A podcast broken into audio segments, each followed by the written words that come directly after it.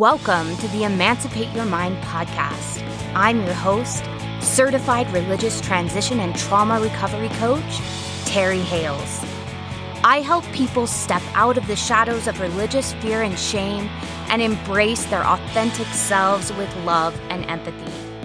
If you're ready to throw off the shackles of learned binary thinking and explore a more nuanced approach to life, this is your playground.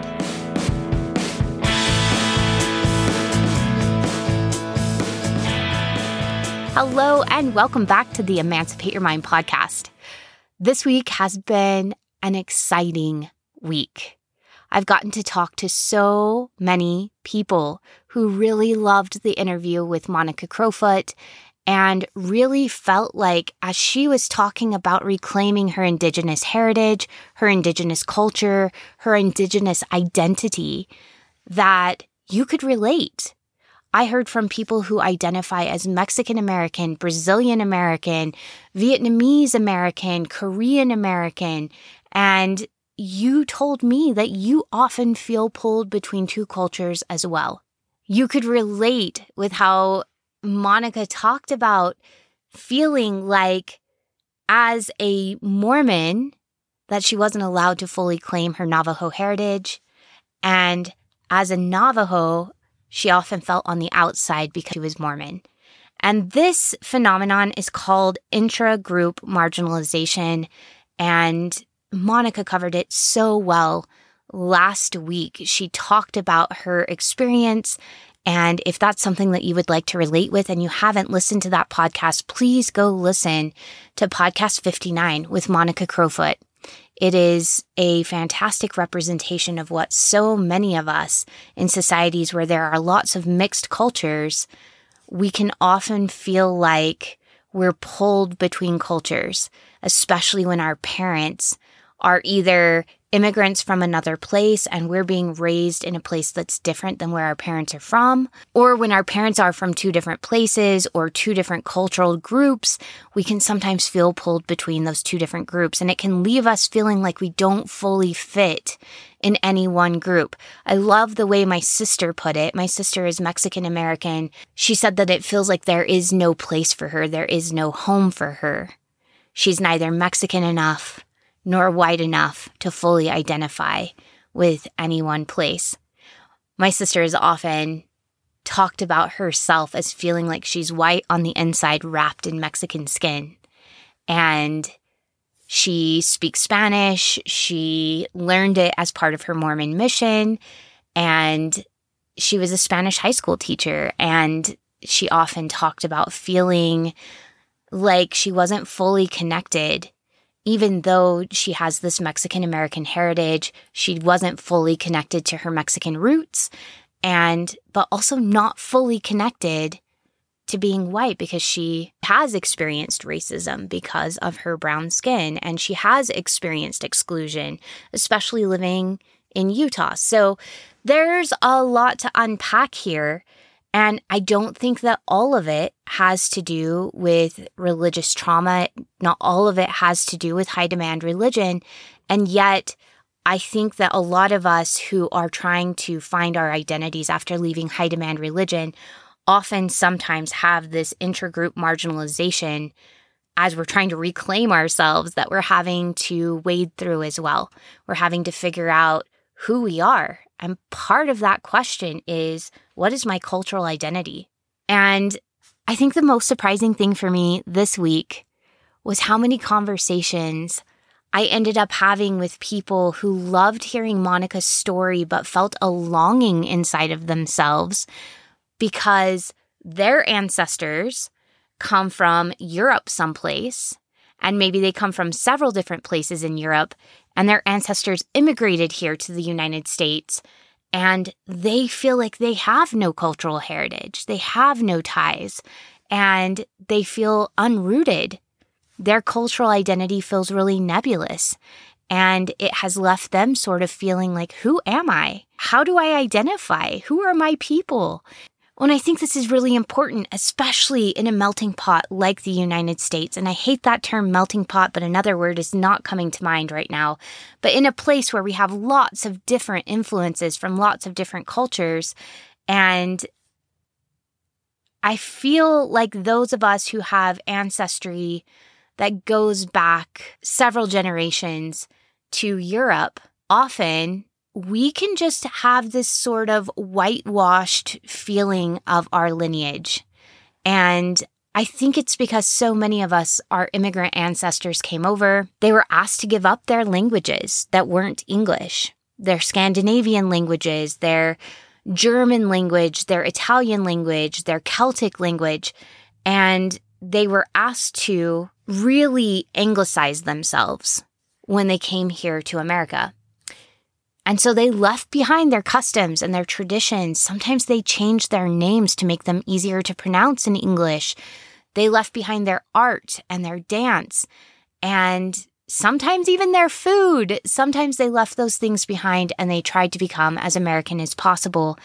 And I think just like us, being in high demand religions, having to put aside parts of our identity, I think that can happen to entire cultures as well. And I think that that's something that we're seeing in the European American space. People who are of European descent often don't know who they are, what their roots are, and what their cultural identity is because their ancestors, just like all the immigrants that come here, are asked to put aside parts of themselves that don't fit the American narrative and it leaves us feeling identityless. It leaves us feeling unrooted and unsure of who we are. So I think a lot of our ancestors put on pseudo identities in order to appear more American and now we're kind of feeling the effects of that. And I think we've been feeling the effects of that for generations.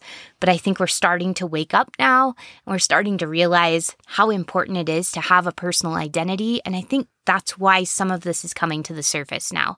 So if you fell into either camp, either as a multicultural person with strong cultural heritage that sometimes you felt like you were at war with living in America, or you felt at war with that strong cultural heritage because you had two parents with two different heritages, know that this episode is for you.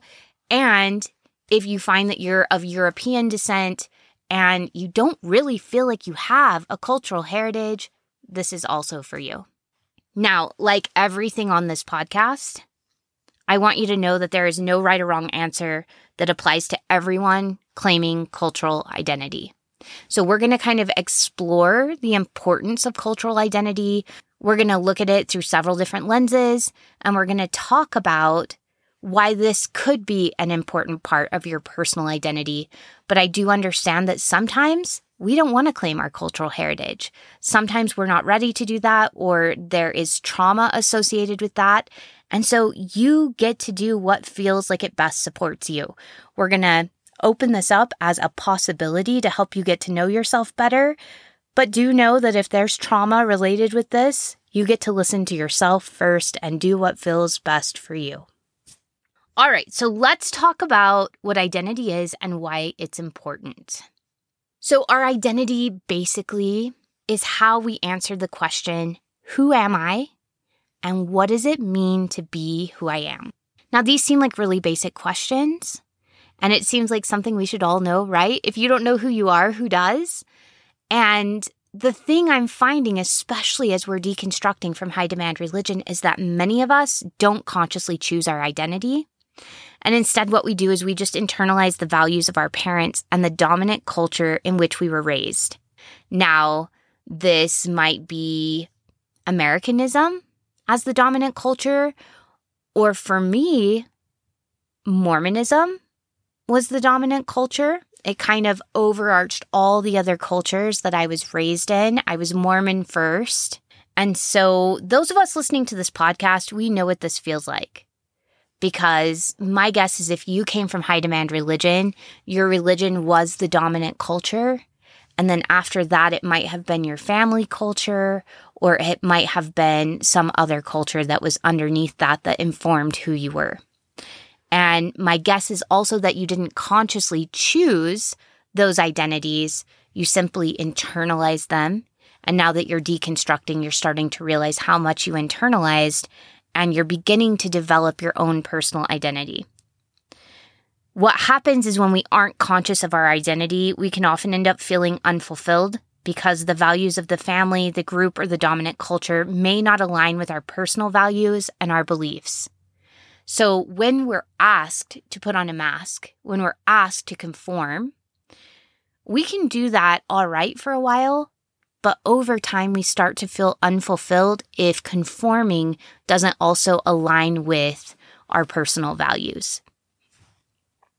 So if I have a personal value of freedom and I start noticing that there's authoritarian control that is restricting my freedom, then I start being in cognitive dissonance with the group that I'm in because I'm not fully free to be myself and I can't exercise freedom to be myself. So you might notice this in some of the groups. Now, identity is split into two different parts there's personal identity and there's social identity. And you guys have heard me speak volumes about personal identity on this podcast because it's the work I believe is such a foundation to healing from religious trauma and reclaiming our sense of personal authority. So, my personal opinion is I don't think that it is healthy or safe to deconstruct from a religion and jump right into another social construct. I think that when we do that and we haven't taken time to get to know ourselves personally, that we're often at risk of joining another cult like group or another high demand group. We're still going to be looking for people to tell us who we are and to validate us and to give us reassurance that we're worthwhile and we're enough. I feel like having a personal identity, knowing who we are, is a key first step to being able to safely belong in groups. So, in order to create community that is healthy, in order to create belonging in society that is healthy, we have to belong to ourselves first. We have to know who we are first in order to belong to ourselves. Now, personal identity is the ability to see yourself as different from those around you. And I've had people ask, how do I know if I have a personal identity? Well, if you're able to see yourself as different, as differentiated from those around you, and you're able to express that, and you feel comfortable and confident expressing your differences and your boundaries, you likely have a strong personal identity. This is what makes you unique, and it's what makes you you versus any other human. It's what makes you you versus any other member in your family or any other member of a group you might be a part of. I know in past podcasts, I've told you that we look for belonging with other people and in groups, but we're never going to 100% belong. There's never going to be a place a healthy place, I should say, where we completely overlap. Whenever we find ourselves completely overlapping with a group ideology or with another person, we're getting into codependency. We're actually shape shifting ourselves or they're shape shifting themselves in order for us to perfectly line up there should be edges that hang off. There will be places where we align and places where we're individual. And that's when we know that we're in healthy relationships, is when both of us remain unique. When each member of the group has their similarities that draw us together, but then we also have these things that make us unique and individual. So I want you to take a moment, pause the episode, spend as much time as you need with yourself, and ask what makes me me? How are you different from any other human on the planet? Give yourself some time to think about this and really pay attention, especially those of us who are deconstructing high demand religion and codependency. Notice if all of the things that you're putting down relate to how you serve other people or your relationships with other people Because if everything about you has to do with other people, you still haven't quite discovered your personal identity. You've discovered your social identity because our social identity is how we relate with others. But personal identity is who we are. It's informed by our social identity, but it's who we are at our core. Some things that might come up might be the way you look, the way you think, your likes and dislikes, your values, your personality, your habits, your beliefs. It's also informed by social groups that you identify with, like your race, your ethnicity, your religious beliefs, your sexual orientation, gender identity, your age, physical attributes, political affiliations, professional identities, your socioeconomic status, your education, your life roles like mother, father, daughter, son, grandparent, etc., and your birth order. So it is going to include groups that you identify with, but pay attention as you're writing what makes me me is everything about belonging to a group and how you associate with other people? Or are there personal characteristics as well? Personal values as well? Are there things that make you different from those groups as well? Your personal identity is meant to evolve over time as you learn more about yourself and the world around you. So, your personal identity is meant to change and grow as you change. Now, when we're kids, many of us begin life by mimicking our parents and caregivers as we're learning to mature into adults we go through a first process of developmental differentiation around the age of two.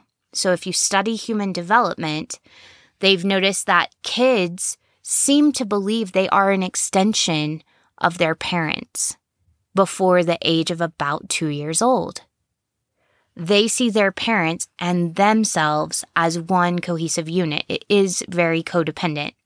And we've been talking about conditional and unconditional love on the Facebook group. And this is that place where unconditional love is so important because there is no differentiation of self. And having a secure attachment, particularly before the age of two, is really going to revolve around giving this child love unconditionally. They're not capable of reciprocity yet. They're not capable of mutuality yet. They're not capable of necessarily giving back in a relational way because they don't know that they're completely different than their parents, as far as we know yet. New studies may show us differently, but for right now, what we know about human development is before the age of two, children have not differentiated themselves from their parents, but they start in what we call the terrible twos and the terrible threes, realizing that they are their own person to a certain extent. And they start using a word that drives so many parents crazy. And that word is no. And they use that word a lot. This is actually a really healthy development. This is a child's first foray into setting boundaries, realizing they have a voice. They can voice what they like and they don't like. They can voice what they want and what they don't want. Sometimes they use the word no just to say no, just because they can. This is actually a really healthy development. And it means that children are learning that they can set boundaries and have a sense of self that is separate and apart from anyone else that they know. They're learning what is them, what makes them unique, how are they different from those around them, and they're using their voice to explore that. And then we go through another longer process of differentiation in human development in the teen years. So, no, those teens are not just being rebellious or obstinate without a reason. This is the stage where our brains begin to really understand abstract ideas, and we may begin to realize that our ideas of things like justice, belonging, love, freedom, spirituality, etc., may be different than those that raised us and cared for us as children. This differentiation period is so important as we prepare to go off into the world and care for ourselves as adults when the adults in our lives act as supports to this process, asking us curiosity questions, encouraging us to find the answers that make sense to us, and create safe space for us to discuss and explore those ideas, even when they're different than our caregivers, we develop a healthy sense of both self and belonging. And that's what we're going to be talking about so much today is we need a healthy sense of self in order to maintain personal identity when we belong to groups. Otherwise, we fall right back into that same old trap that happened when we were in high demand religion, where we put off ourselves and have others tell us who we are, what we value, and what we believe, and what's acceptable and what's not acceptable. We go back to an infantilized state of being. We go back to that pre-teen period where we need an authority to tell us how to be in the world, what the rules are, what we can and can't do. That's why so many of us, when we leave high demand religion, we feel like a teenager or a preteen stuck in an adult body. It's because we weren't allowed to fully differentiate ourselves. Or if we did go through a differentiation process, we may have reverted back to that childlike state when we were in the indoctrination. We may have put off the differentiation and taken on the identity of a little child, like we're told to do often, right? Who's submissive, meek, humble, patient, willing to submit to all things that the Father sees fit to inflict upon them. Sorry, that just came rushing in. Seminary days come right back to me sometimes. But we're told to become like children. We're told to put off this differentiation, and we're told that we need an authority to tell us who to be, how to act, what to value, and what to believe. Now, when that happens, when we revert, when we put off the differentiation, when we revert to this place, we don't have a healthy sense of self. And we can't have a healthy sense of belonging when we're not allowed to be ourselves. So it gets rid of a healthy sense of belonging and replaces it with codependency, where we take on someone else's identity and we shapeshift to be what they want us to be. And we lose our belonging to ourselves as well. And it makes sense that we're asked to do this in high demand religions because when we don't have a strong sense of self, we're easier to control. I want you to think of parents of teens. I have teens right now. I know that this is difficult but it's so much easier when we can just make them say yes, right? If they would just do what we say, then we wouldn't have to watch them get hurt. We wouldn't have to watch them make grades that might not lead them to graduate or make choices that could bring them pain. And I think many of us, from this place of let me save you pain, sometimes what we do is we say, let me control and manipulate you. And we create this place that is not safe for our teens to explore who they are and what they value. And we will probably talk about this in an episode later. I'm actually looking for parenting experts who really delve into post religious parenting because I think many of us could use some help and some guidance with parenting our children as well as our teens through these differentiation processes, through critical thinking, and through creating a defined sense of self rooted in their own personal values, not rooted in our personal values.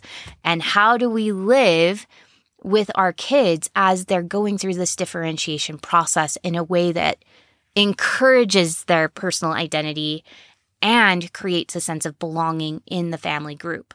So let me know if that's something you're interested in because that's something that I want to get on the docket. But I am looking for experts to talk with because I'm still figuring it out too. There are things that we've tried that have worked really well with our preteen and teen, and there are things that have not worked so well. And we're still problem solving together with them to figure out what works for all of us. And maybe that is a key that as we're going through this, we admit that we don't know it all. We admit that we're healing from trauma that happened when we were teens, and we might not get it right, but we're open to talking about it with our teens and problem solving together. That seems to be working really well in our household. And I would have loved that in my household growing up. If I would have been able to say, hey, so this 10 o'clock curfew thing isn't really working for me. I'd like to negotiate with you, find out what the purpose of this 10 o'clock curfew is, and maybe negotiate together and find something that is a win win for both of us. I think those are really healthy adulting skills that I wish had been modeled for me. So maybe just doing that is going to at least get us closer to that sense of healthy self and healthy family belonging in our family. But let's carry on with this podcast. Now, if we're going to belong to a group and we have a strong sense of personal identity, what actually makes us really difficult to control is that we do understand our likes and our dislikes, what we think, even when it's different from the popular thought in the room, what we believe, independent to other people's beliefs, and what we value. Knowing who we are allows us to set personal boundaries and keep ourselves safe from manipulation and abuse, and engage in trusting, intimate relationships. So it's not just about keeping ourselves safe. Knowing who we are actually allows us to know when we can open up and be vulnerable and let people in. Because when we have a healthy sense of personal identity, we can more easily read red flags. We more easily know when people have crossed our boundaries. We can communicate that better. And we trust ourselves to be able to problem solve anything that may come up, any way that that relationship might evolve in the future. Building this kind of self awareness comes from being attuned to your physiological responses, meaning, how does your body feel? Do you have tightness in your shoulders? Is your heart beating fast? Are your hands clammy? Emotions in our bodies. So, thoughts produce emotions, and emotions produce physiological responses. Being aware of our physiological responses, that rock in your stomach, the headache that you have, the ache in your lower back, noticing what is your body doing? What is your body saying to you?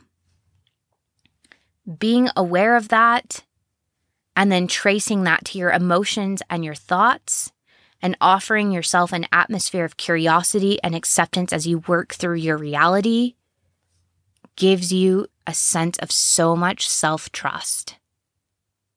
Imagine if you had a person in your life that wanted to know what your reality was zero judgment, only curiosity, and was willing to sit with you as you explored what am I feeling and what might this mean? And there were no wrong answers and no right answers. It just got to be an exploratory space where you learn together. Can you imagine how beautiful and safe that would feel to have someone say, You can take up space and all of your reality is welcome here? I just want to hear about it. Help me understand what you're feeling. This is what you're providing for your inner self. You're becoming the kind of friend that says, I see that your hands are clammy. Tell me about that. What are you feeling? What are you thinking right now that's leading to those clammy hands? Oh, you're feeling afraid. You're feeling nervous. What are you feeling afraid about? And you ask curiosity questions and you're there and you actively listen. And there's no judgment, only acceptance. This is what I'm experiencing. Right now, this is why I'm experiencing that thing. And getting curious until you know what you need to do about it, if anything. Sometimes we have emotions that we just need to be like, yeah, I see you. You're afraid. And I get that. What we're about to do is scary, but I got you. This is what we're going to do if that thing you're worried about happens. This is our parachute, but we're still going to do this, and you still get to be afraid, and that's okay. You be afraid over there, breathe into the paper bag if you need to. We'll do this together. When we can do that for ourselves, imagine how we get to show up in groups of other people. And also imagine if that is what we give ourselves, how difficult it is for someone else to manipulate us with fear or shame we belong to ourselves. We're willing to sit with fear and shame. We're willing to listen to it, give it open space, figure out what it needs. And when we have that going for us, we can trust ourselves to enter into relationships and to risk relationships with other people. When we're in this space, it also allows us to take ownership of our experience and give ourselves the care and comfort that we need to work through problems. So, one of the things I've really noticed about people with a healthy sense of self, a healthy sense of self acceptance and knowing who they are, is they take ownership. They're more accountable for their experience. They're more accountable for the harm they accidentally cause. They're more open to learning. They're more open to owning their mistakes and learning from those mistakes. Just when I think about what our society would be like, filled with people who knew themselves, could accept themselves, and could trust themselves what that would do for our ability to problem solve together as groups of people. Now, I've spoken on several podcasts about this differentiation and creating a personal identity and why it's sometimes incredibly difficult for those of us who have come from high demand religions or family systems. So, if this is something that you're wanting to delve into and learn more about, because I know some of you are listening to this for the first time, you're like, tell me more. How do I get there? I actually cover that in episode two Wait, Who Am I? Reclaiming Identity After Religious Transition. And I also cover it a bit in episode 56 Recognizing and Releasing Codependency. This is a huge cornerstone of my work. I focus a lot on personal identity and on self acceptance and how we navigate that and get to that place so that we can create not only a healthy sense of self worth, but we can create healthier relationships with family of origin, healthier relationships with spouses, with children, with all of that. I am specialized in knowing and accepting and trusting yourself. And from that place, you also learn to really love and value yourself as well. It is a big process. It is it is a process for sure. It is an ongoing process for me. I've been practicing this now for 12 years and I am still learning about myself, still learning to hold myself and accept myself. And there are layers that I peel back that I've never peeled back before. So I'm still learning and growing, but each year it gets better and better. And I learn how to be there for me so that I can trust myself to be there for other people without taking on their stuff, without being sucked in to whatever might be going on, without being taken advantage of or abused. The more I learn about myself, the more I belong to me, the better able I am to go out in the community, make friends, and have a support system, and the better relationships I have with the people who matter most to me. If this is something that feels really difficult for you, I have a course for that. So I created the Emancipate Yourself app. There are two courses. One of them is on reconnecting to your inner self. Many of us are disembodied when we come from high demand religion. So go over there, emancipate yourself. It is on both Google Play and it is in the Apple iTunes store head on over there. There's a seven day free trial. You can go over there. There are weeks of information. It takes you step by step through reclaiming the communication with your inner self. Like, how do you get back in touch with your inner guidance system so that you can hear what you believe, what you value, and who you are? So, the first course is all about just reconnecting with yourself, getting back into your body and feeling comfortable with your emotions and being able to trace that back to your thoughts. And using your thoughts to help you trace back to your beliefs and your values, just all of it. It's a fantastic course on mind body connection. And then from there, there's a second course. Once you feel competent with mind body connection, there's a second course on reclaiming your identity and how you can use what you learn in the first course to start tracking your values, to start tracking your limiting beliefs, the subconscious beliefs that keep you from feeling good about living life according to your personal values. And just, oh, so much good stuff there. I have people that have been using it now since the beginning of December. I'm getting lots of great feedback.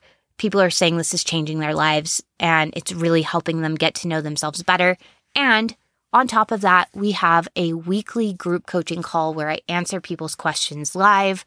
It is one of the least expensive ways to get coaching and to get the support that you need as you're going through the identity reclamation process. So head over there, check out the seven day free trial. And if you decide that you want to continue on, the subscription is $39.99 a month. I tried to keep it as inexpensive and accessible as possible because we all deserve support with healing from religious trauma. So head over there. I would love to see you on the call this week. Um, our calls are always on Mondays. So I would love to see you on the call. I would love to hear about how the course is helping you during that seven days. We would love to have you be part of the group. All right, now we're going to hop into social identity. So, social identity is also an important part of our sense of self. And I'm going to be really upfront with you. This is the part that I'm working on right now with my sense of identity. I've done probably seven years of work on my personal identity, extricating myself from a codependent way of living with my family and really figuring out who I am, what I want, what I don't want, what I like and don't like, where my boundaries are, what I believe, what I value, and really getting in the habit of checking in with myself daily and making course corrections as things no longer work and as I need new solutions. And it's been so freeing. It's been one of the best things I've ever done. However, now that I've healed a lot of the religious trauma and I've healed a lot of my sense of self and I've healed a lot of my personal identity, the next layers are coming up for me and they have a lot to do with my social identity. I know several of us, when we leave high demand religions, we can be really afraid to be in social groups because we're afraid of being taken advantage of again. We can be afraid of getting into relationships with friends because we've experienced fake friendships in the past and we don't know how to tell if we can trust people.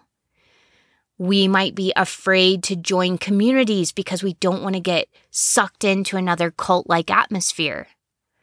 We can be afraid even to get close to our own families because they believe differently than us, and we're not really sure how to remain true to ourselves and set those boundaries and still interact with our social groups. So there's a lot that goes on with this whole social identity, but I will tell you from personal experience, and it seems like from the experience of my clients, we don't completely feel whole until we've allowed ourselves to start working with our social identity again. It makes sense that we might take a break from a social identity for a little bit when we're healing from high demand religion.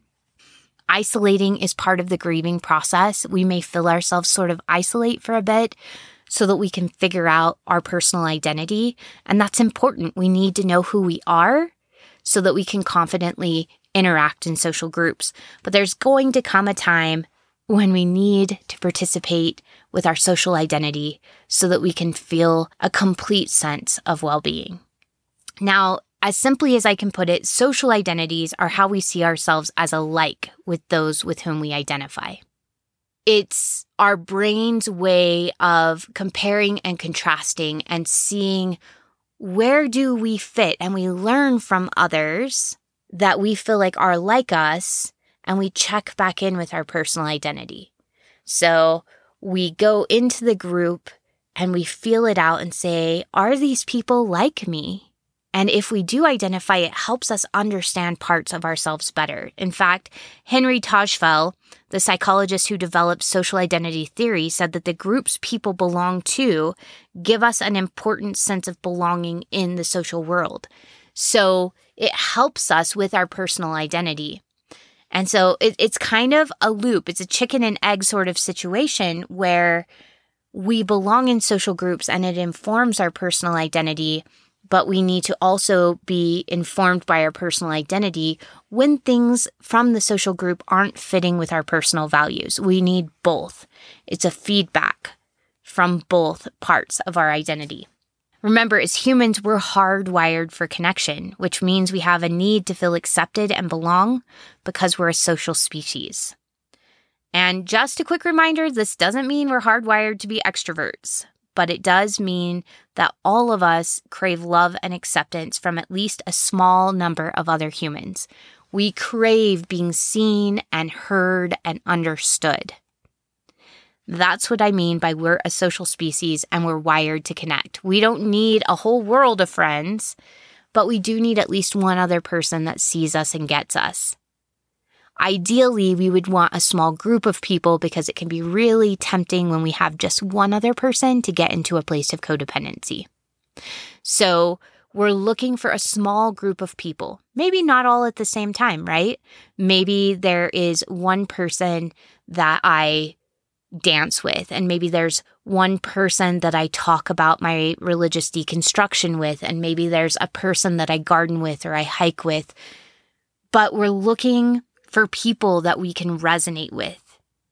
Because what happens is when we're with other people, they act as mirrors to ourselves, both for good and bad, actually. So in social identity, what's happening is I show up. Let's say I'm a musician, I show up in this group of musicians. You mirror back to me what it means to be a musician you mirror back to me what that means for my personal identity. Because I'm going to get to see lots of different musicians and I'm going to say, okay, so I'm not so much like this person, but I am like this person. We're all musicians. That's the commonality here. But I identify as a musician in this way. Now, people can also mirror back to us the things that we don't like about ourselves. They can mirror back to us the places where there's still work to do. So if you ever find yourself really getting triggered by another person, their personality traits, their opinions, the way that they are showing up in the world, it's a time to get curious with yourself as well. Because in order for them to trigger you in that way, so if you find yourself getting really irritated, angry, frustrated, overwhelmed, anxious, it's just an invitation for you to get curious with yourself. What is in there that still needs your attention? That's basically just your inner child being like, hey, hey, hey, oh, by the way, there is a box over here I've been meaning to tell you about. It still needs to be unpacked. Can we look at that?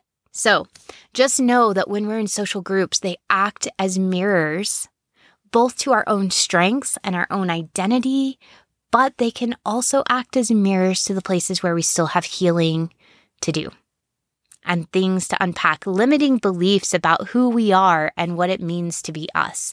All of it is great information. And social groups can be anything. They can be families, they can be friendships, they can be religions, political parties, professional groups, educational groups, self help groups or groups for people with similar hobbies and interests. Being in these groups can help us understand ourselves better and relate with others who have similar interests and personalities and backgrounds and experiences. There is something powerful in the words, me too. There's this commonality of feeling seen and understood. And if you think about it, it's because of group identity that you're here today listening to this podcast. There is something so self validating about hearing someone else express an experience similar to yours. It tells us we aren't alone, we aren't strange or weird or unacceptable for being who we are. There are others out there too, and they get it. There is power in feeling seen and heard. That power can help us accept ourselves more and strengthen our personal identities and sense of self worth, even in the face of rejection from those who don't get it. And I think that's probably the most strengthening thing about our social identities is when we see others who feel the same way we do, or experience life the same way we do, or have the same culture, or had the same family experience, and we feel seen and we feel like we belong, right? It helps us belong better to ourselves. Like it allows us to be like, okay, I can accept this about myself. And that gives us resilience in the face of other people who maybe can't accept us for some reason or don't get what it's like to be us. So it gives us more resilience. And this is why race, ethnicity, and cultural heritage are so important for our personal identities. In fact, it's one of the eight main categories of social identity that psychologists and human development researchers study. But for those of us from countries comprised mostly of immigrants from all over the world, the questions of our race, ethnicity, and cultural heritage are harder to answer, and they can feel like a missing puzzle piece to how we fit into the world and how we relate and belong. Now, I'm going to use myself here as an example just to talk about how this breaks down. What is the difference between race, ethnicity, and cultural heritage? Because sometimes in the United States, those things get mixed up. And I really almost didn't put race. And I went back and forth with it because anthropologically, race is a total social construct. And it was used as a way to justify imperialism and colonialism. And yet, I think it's important to understand that race still drives politics, it still drives our justice system, it still drives educational opportunities and like all kinds of opportunities the opportunity to buy a house, to get financing, uh, the financial sector, who gets to be the CEO of the company, like all of that it influences who the police pull over when they're looking for a suspect. It influences so many things. So I left race here, but we're going to go ahead and break this down with race, ethnicity, and cultural heritage, okay? Just from my life. And here we go. So, racially, I'm considered white. I mean, you guys have seen pictures of me. I have white skin. Um, whenever I mark my paper, you know, whenever they're asking you questions for like tests in college and stuff like that, and they ask you what race you are, I mark Caucasian. And this gets really tricky because I come from a mixed ethnicity family and my brother and sister, it's really difficult because if you're Hispanic, you still mark Caucasian or other. There's no great box that represents Hispanic people. Um, it often asks you later if you're Hispanic or non Hispanic. Like, are you a Hispanic Caucasian or a non Hispanic Caucasian? And it really doesn't make sense. Coming from a Mexican American family, like, it does not make sense. But racially, I'm considered white or Caucasian. However, ethnically, my family members, my personal family members, because I'm adopted. I was adopted by my Mexican American father. So, racially, in my family, aside from my mother, I am the only Caucasian, whatever that means. That's a mountain range in Europe. It really doesn't make sense. It's nowhere near where my people came from. But ethnically, my family members immigrated from social groups that identify as Irish Catholics, English Anglican Congregationalists, and German Methodists. Ethnicity is a common culture, religion, or language that people share. Sometimes ethnicity and nationality are kind of like mixed up, but that kind of gives you an idea of what we're looking at. So, race is like the color of your skin. And it doesn't really talk about your heritage or your ethnicity or your your culture, your language, your people. It has nothing to do with that. Ethnicity, on the other hand, talks about a common like religion, language, or cultural heritage or a nationality that your people that you came from possess. Okay, so ethnicity in the United States has been used as a racial slur as well. And we often only apply it to brown and black people, but white people have an ethnicity as well. Irish Catholics are different than English Anglican Congregationalists. Just go live in the UK like I did for three years. The Welsh people will get so mad at you if you mistake them for English. The Scottish people will get so angry at you if you mistake them for English people. And same for the Irish. Four distinct ethnicities living in one country, one nationality, United Kingdom, although they'll debate that as well. Four different kingdoms living in one United Kingdom. So, one nationality. However, there are four distinct ethnicities, like main ethnicities, in that country. And we all know that there are even more ethnicities than that because immigration is everywhere and people bring their ethnicities with them. My ancestors then took those ethnic identities and morphed them with American idealism into a new cultural identity like Kentucky hillbillyism in the Cumberland Gap. And if you're wondering if it's really a cultural identity, please go read the Hillbilly Elegy. It was like understanding my maternal grandfather's family in a whole new way, and it helped me at least understand, if not completely make peace with some of the shenanigans on that side of the family.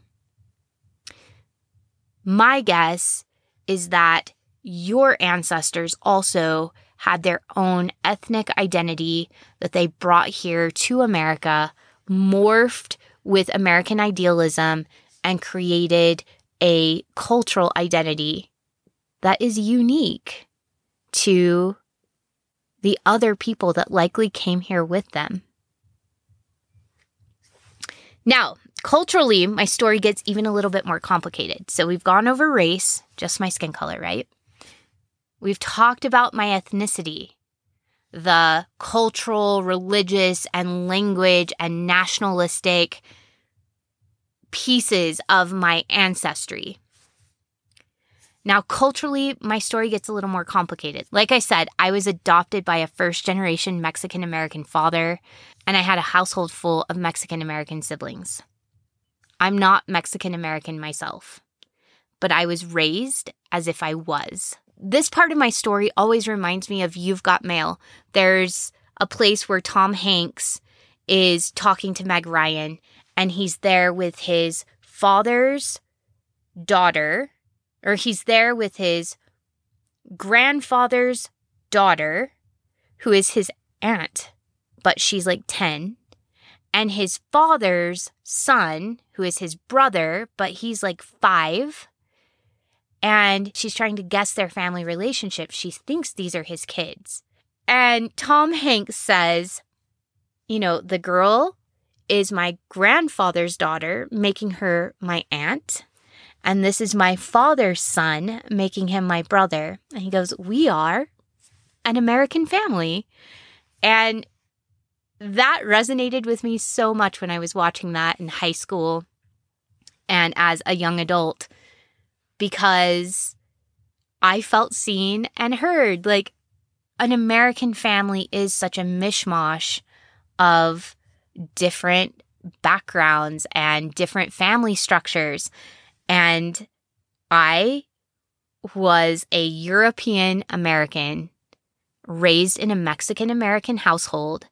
And then add on top of that that I wasn't able to actually talk openly about being adopted. I've known since I was a little girl that I was adopted. My mom, I remember her sitting me down and explaining my genetics, and I was so little. I, I must have been three or four. And I knew personally, and it was like generally known in my family that I was adopted, but I wasn't allowed to really talk openly about it because it hurt my dad's feelings. It embarrassed my mother and it made my siblings feel as if I was not claiming them as siblings. And so I actually pretended for most of my childhood that I was half Mexican to make everyone in my home feel better. So when people would ask me, like, why are you white and they're brown? I would just say, oh, I'm just the Blanquita. I take after my mom genetically, I guess. And I would just leave it at that. I would never talk about the paternity of how I came here. I wouldn't talk about, you know, that I had a different father. I wouldn't talk about the fact that I'm not Mexican American. But in so many ways, I considered myself Mexican American because that was my culture growing up. We had the pinatas that we smacked for our birthdays. We had the cars in our backyard that my dad was always buying parts for and continually working on. He's still working on those cars. Big Red, the old like 1960s Chevy pickup truck, still in our backyard. The 1960, what, probably like a 1950, I don't know, 1950 something Chevy Bel Air, still in the backyard.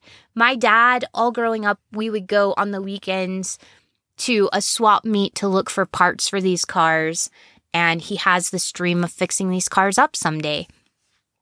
And all of his buddies had cars in their backyards too. In fact, sometimes he'd do work on their cars and they would like trade him broken down go karts that my dad would fix. And then we'd ride around the neighborhood on three wheelers and go karts that my dad had fixed up as payment for working on someone else's car. Um, I grew up eating tamales on special occasions. Like, I remember my grandma teaching my mom to make tamales, and there was like a whole pig's head sitting on the counter, its eyeballs like looking at me across the kitchen as my grandma got ready to roast that pig's head and teach my mom how to scrape the meat off and make the tamales with the masa and everything from from scratch. I can make those tamales from scratch. My mom still makes them. And eventually I learned to speak Spanish. I even went to a private Catholic high school for part of my growing up experience. We moved to Argentina when I was 16 and I attended private Catholic high school and learned to say Hail Mary, Mother of Grace in Spanish as my everyday routine. So I had a very eclectic, strange cultural upbringing that left me feeling like an imposter because a lot of the times I was. I acted like I was Mexican when I wasn't. I acted like I was half Mexican to people please people in my family, and I wasn't.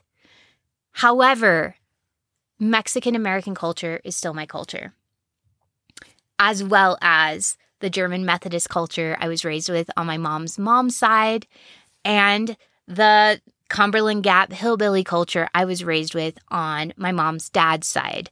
So I was raised with all of these things, and they're all part of me the good, bad, and the ugly. They're all part of me.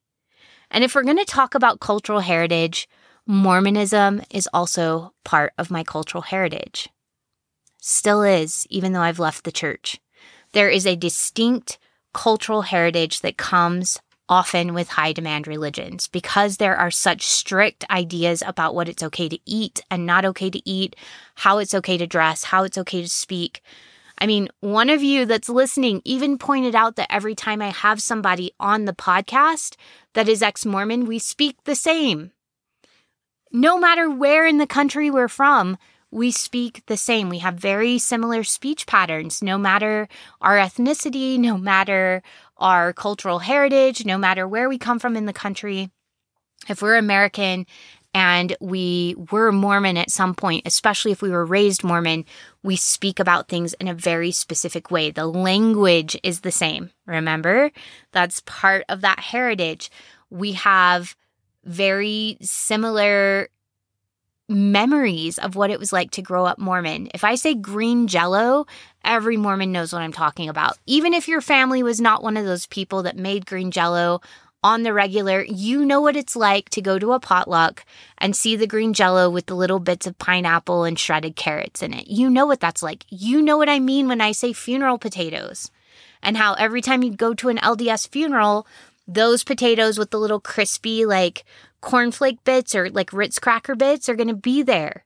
That's part of our heritage. If I say casseroles, you know that that's what you're going to get if you have a baby. You're going to get some sort of casserole that has cream soup in it. That's going to come to your house, and you're going to be forced to eat that when your parents are sick, whether it's good or not.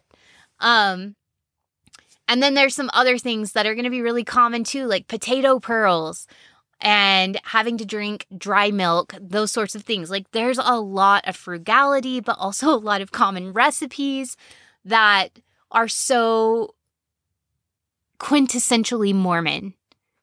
And I've heard people say, as they're reclaiming their culture, that they're going to reclaim parts of Mormonism or their fundamentalist Christianity that still speak to them and inform their identity. You get to do that too. You might not want to at the beginning, and that's okay. I rejected everything Mormon for a long time.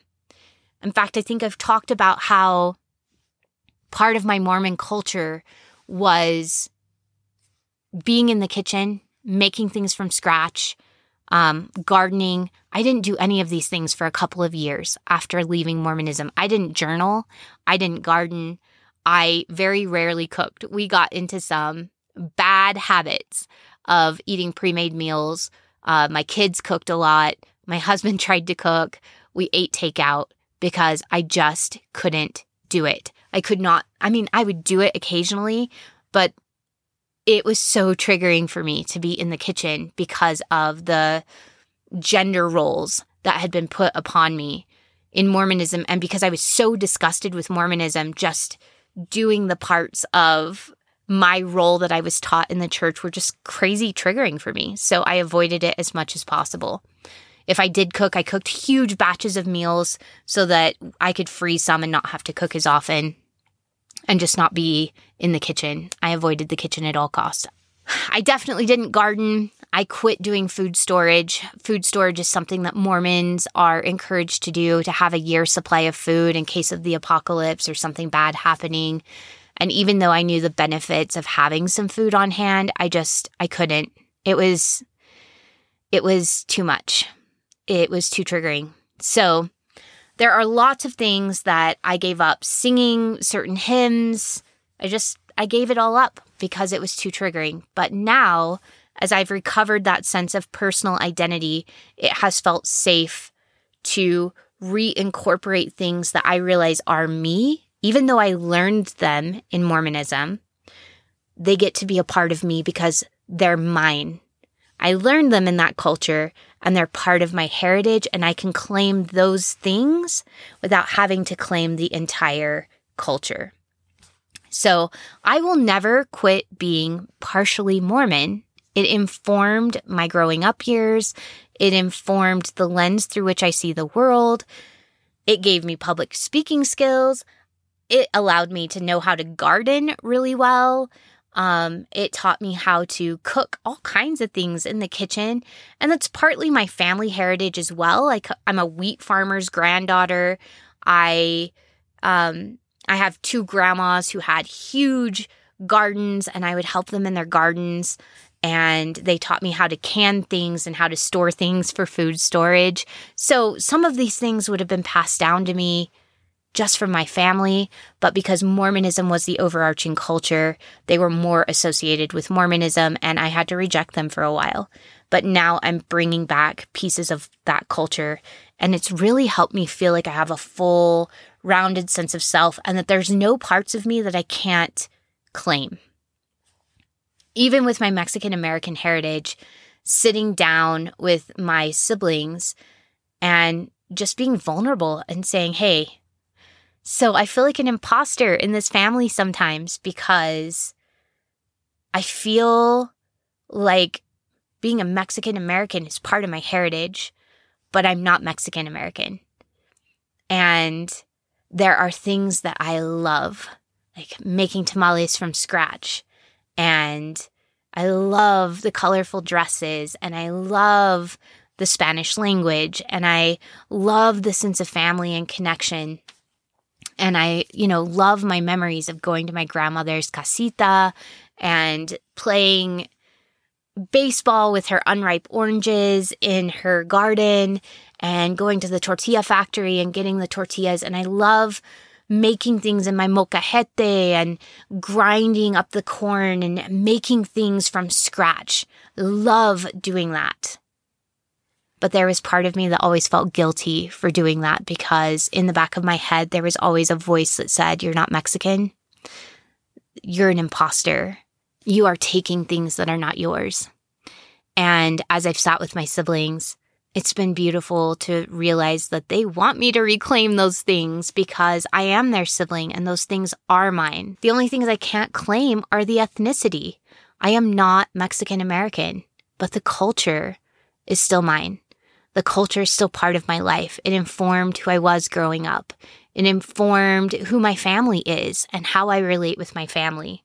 So, as I've gone through that journey of trying to figure out who I am as an adopted person in a multicultural family, some of the things I know are this our culture matters. It informs our sense of self and our sense of belonging. It helps us understand where we fit in the world. It helps us relate to others. And it allows us, the more we understand our culture and the more we understand ourselves, the better able we are to be tolerant of other people's cultures, the more accepting we can be. Now, I want to say one quick thing. Social identity often lends itself to doing what our human brains love to do to make sense of the world, which is create categories. Our brains love to sort. That's why when we were toddlers, we loved to put the yellow beads with the yellow beads and the red beads with the red beads and the blue beads with the blue beads. And we like to put the square block into the square hole and the round block into the round hole. Our brains love to sort and make sense of the world, and that includes our identity. Now, this is where us versus them thinking can come from. We decide who is categorically in the group and who is categorically outside of the group. And this isn't necessarily a good or bad thing, it's just a way to make sense of the world and how we fit into the world. However, and this is a big however, when we attach prejudice to those outside of the group, when we view certain groups as better than other groups, and this can happen to us not just in high demand religion, this can happen to us even as people deconstructing. I've been seeing that in some of the deconstructing spaces that we've taken this us versus them thinking and brought that prejudice with us that what I'm doing in the groups I belong to are good and the groups and the people who don't belong to the group are bad. That's not okay. What happens is when we attach that prejudice to those outside the group and we view certain groups as better than other groups. And here's where it gets really bad when we give the groups we believe are good certain privileges and deny those privileges to those outside the group, that's when it becomes problematic and it starts leading to issues of racism, sexism, xenophobia, bigotry, ableism, classism, etc., etc., etc., all the isms.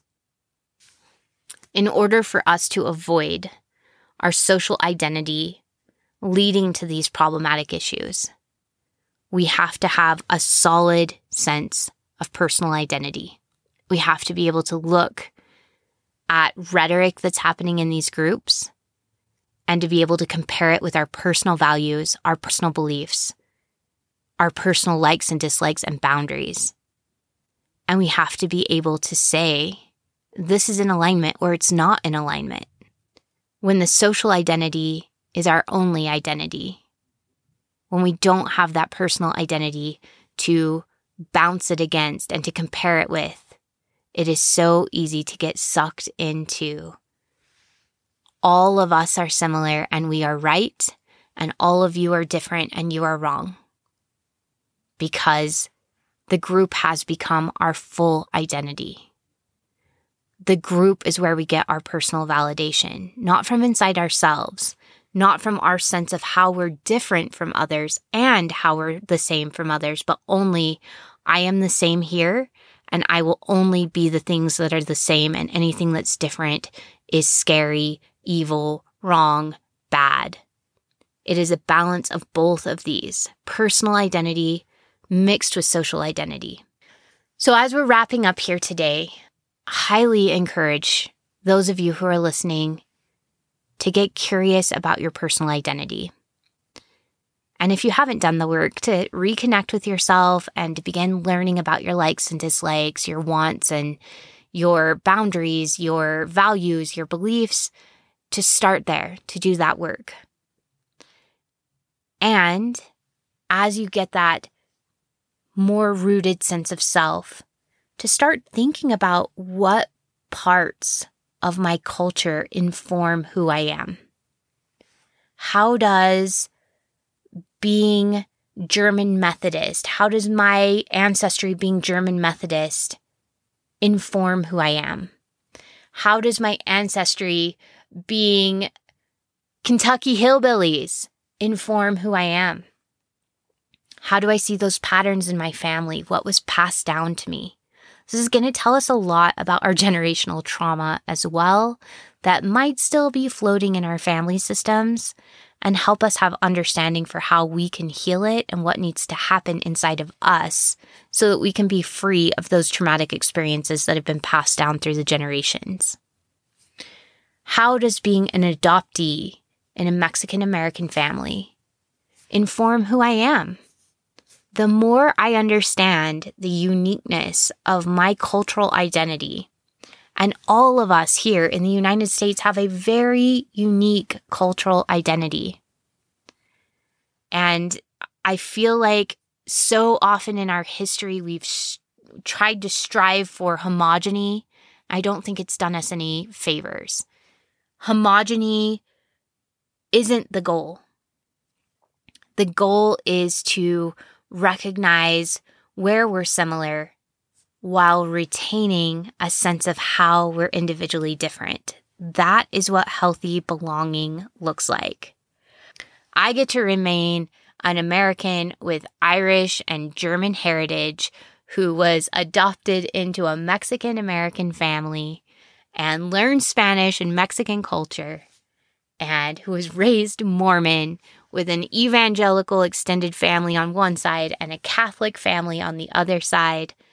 I get to be, as Tom Hanks said, part of an American family. And I get to choose which parts of those things I keep as my identity. Exploring them informs who I am, what's important to me, what I value, and what I believe. And it's helped me to connect with my family in ways that I haven't connected before, at least with some more understanding. Like I said, if I haven't quite made peace with some of the parts of my family history, at least I have more understanding for where those things came from and the trauma that maybe created some of those patterns in my family. Now, if you're thinking to yourself, okay, I don't even know where to start, here are some of my suggestions if you're wanting to get curious about your cultural heritage. So, there are lots of resources for family history. I already know that that's going to be really traumatic for a bunch of people coming from a Mormon background. If that's traumatic for you, toss that out the window. That was traumatic for me all the way up until probably a couple months ago. Um, I finally released all of the little pink and blue and white cards that I got from the temple to my mom. Um, it no longer mattered to me, but I spent years working on my family history. I knew a lot about my family history before um, leaving the church. It's something I worked on during my years of infertility when we couldn't have kids. That's how I, I guess, made myself feel better about um, my role as a woman in the church, not being able to have kids. I threw myself into temple work and into family history work. So I've traced my family a long, long way back, like back to the 1500s. And um, I've collected stories and pictures and um, just all kinds of things about my family. And again, I like completely distanced myself from that after leaving the church because I was like, I wasted all this time. And yet, it's also informed part of my identity and helped me understand my family. And in some ways, has helped me heal religious trauma too. So, there are lots of resources for doing family history research if you choose to do that. And I will tell you, it's a completely different experience doing it because you're curious about your cultural heritage and not because you're trying to save the dead. Just saying. But if you're not there yet, I get that. And if you never get there, also acceptable. Um, it gets to be whatever serves you best. So there's that. I'm also thinking about taking a genetic test because I'm adopted, I don't know about half of my heritage. And my birth father didn't want anything to do with me. Once he found out my mother was pregnant, he left the scene. I've never met him. I've met his sister, and she was a part of my life growing up, but often doesn't disclose a lot of details about their family. So I know very little, if anything, aside from medical history. So I'm thinking about getting a genetic test um, simply because I'm really curious what's going on with that side of the family. And hopefully that'll give me some clues. Even if I don't have the stories or know any of that, that's fine. I'm just really curious about what makes me me, I guess. So I might do that for myself this year.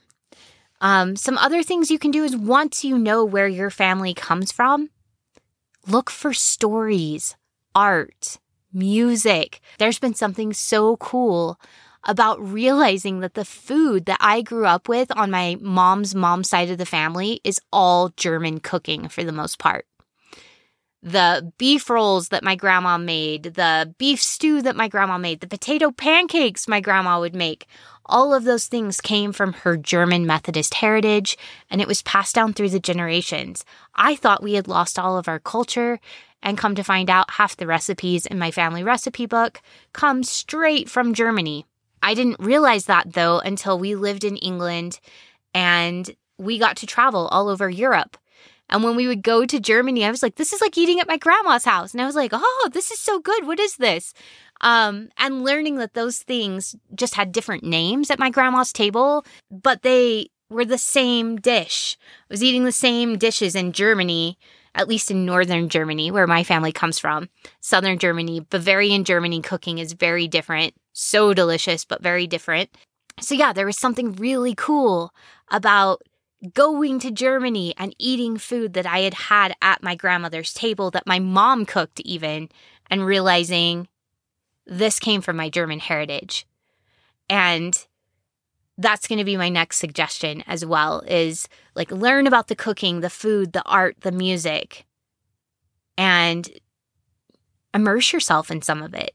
It's really cool to realize how some of that culture is probably still in your family and may even be in American society. Really, really cool. The next thing is if you get a chance, visit the homelands that your ancestors came from. I learned all about my mom's father's side, who came from County Cork in Ireland. And going to Ireland to the piece of land that my family would have lived on, there was something really cool and special about that. Walking the ruins with my young son felt really cool, and I felt really connected to land in a way I hadn't felt connected to before. To realize like there was deep history here, thousands of years of history, and my family hadn't just popped up in America a couple hundred years ago, but that I had ancestors that had gone back, obviously, through time, and that there was a rich history there. So, all of that informed who I am and gave me a, a stronger sense of self and more permission to be unique. You can't be an Irish, German, Kentucky hillbilly, Methodist, Protestant, Mormon, raised in a Mexican American family with Catholic roots without being incredibly unique. And my guess is you are just as unique. And it is beautiful to discover that about yourself and to learn to accept it and love it. And when you do, it allows you to meet every other person with that same curiosity and acceptance. And I can't help but believe that's going to make our world a better place. All right, I've been talking for forever about this, and I was expecting this to be a short podcast. It became more of like storytelling time. But thank you for sitting with me. Thank you for letting me explore this with you. I think many of us feel confused about our cultural identities. And I think as long as we feel confused about our cultural identities, we're not going to be fully at peace with our own personal identities.